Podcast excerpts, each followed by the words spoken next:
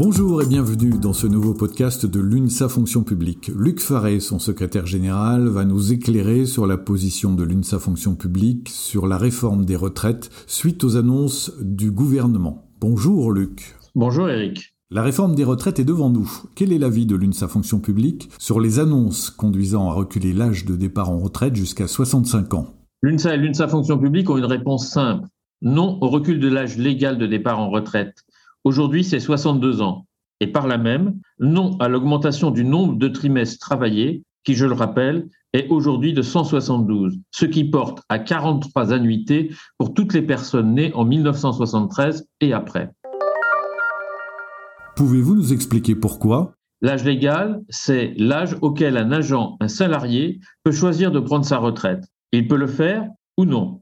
Il a le droit de travailler, mais c'est son choix de prendre sa retraite mais il ne peut pas partir avant. Imaginons un âge légal à 65 ans. Il ne pourra prendre sa retraite qu'à 65 ans. Et ce n'est pas juste. Allonger la durée de cotisation n'est pas non plus raisonnable. Et nous en sommes déjà à 43 ans.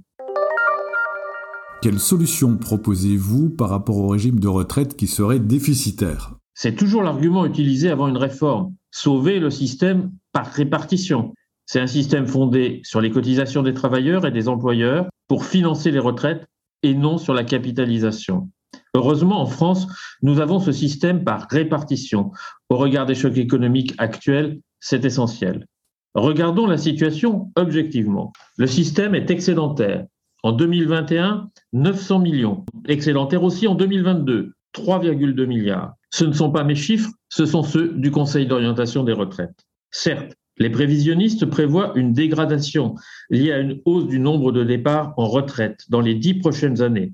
Mais ensuite, il y aura un retour à l'équilibre. Le Conseil d'orientation des retraites, qui procède par scénario, le prévoit dans trois scénarios sur quatre.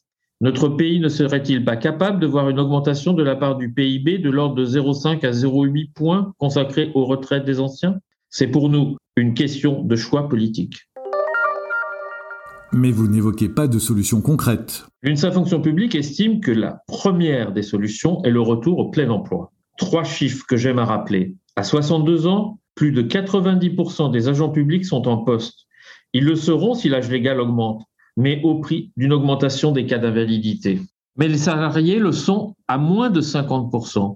D'ailleurs, le taux d'emploi des salariés est de seulement de 30% entre 60 et 64 ans ce qui montre bien que retarder le départ en retraite n'est pas une solution. La seconde solution repose sur le triptyque de l'équilibre des régimes par répartition. Je le rappelle, il y a trois leviers. Quels sont-ils? Le premier, c'est la durée de cotisation, c'est la hausse du nombre de trimestres qui conduisent à 172 trimestres, soit 43 ans de travail. Le second, c'est l'âge légal de départ en retraite, 62 ans aujourd'hui. Et à l'UNSA, on estime qu'il ne doit pas bouger. Et enfin, les cotisations à la fois salariales et des employeurs. L'UNSA propose d'augmenter légèrement ces cotisations, mais depuis des années, le MEDEF refuse de toucher à ce levier. Cette fois, il faut le faire. Luc, le gouvernement propose d'augmenter le minimum de retraite. Qu'en pensez-vous? C'est un vrai sujet, car la pauvreté des anciens nous touche tous. Et dans notre société, la cinquième économie du monde, ce n'est pas normal. C'est un choix politique et de solidarité. Nous sommes évidemment prêts à discuter avec le gouvernement du minimum de retraite. Comme nous estimons que les sujets mis sur la table par le gouvernement nécessitent des échanges. Je pense au dispositif carrière longue, qui pour nous devra être maintenu et amélioré, à la pénibilité, autant pour les salariés que pour les agents publics, avec l'usure au travail, la transition emploi-retraite et fin de carrière, pour lequel nous souhaitons la mise en œuvre de la retraite progressive, y compris dans la fonction publique, et puis l'emploi des seniors, qui implique un changement radical dans la formation continue pour permettre le retour au plein emploi et les évolutions de carrière dans la fonction publique. Et je n'oublie pas, l'UNSA défendra aussi le maintien du service actif dans la fonction publique. Que pensez-vous des décisions de la Première ministre Elisabeth Borne?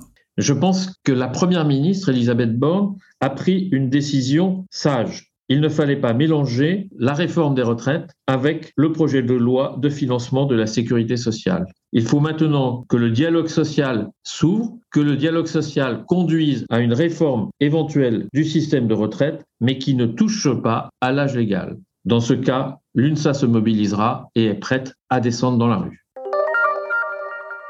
Merci Luc, merci à tous de nous avoir suivis pour ce podcast de l'UNSA Fonction publique. Abonnez-vous pour le recevoir tous les mois. N'hésitez pas à nous laisser vos questions, vos interrogations sur le site de l'UNSA Fonction publique.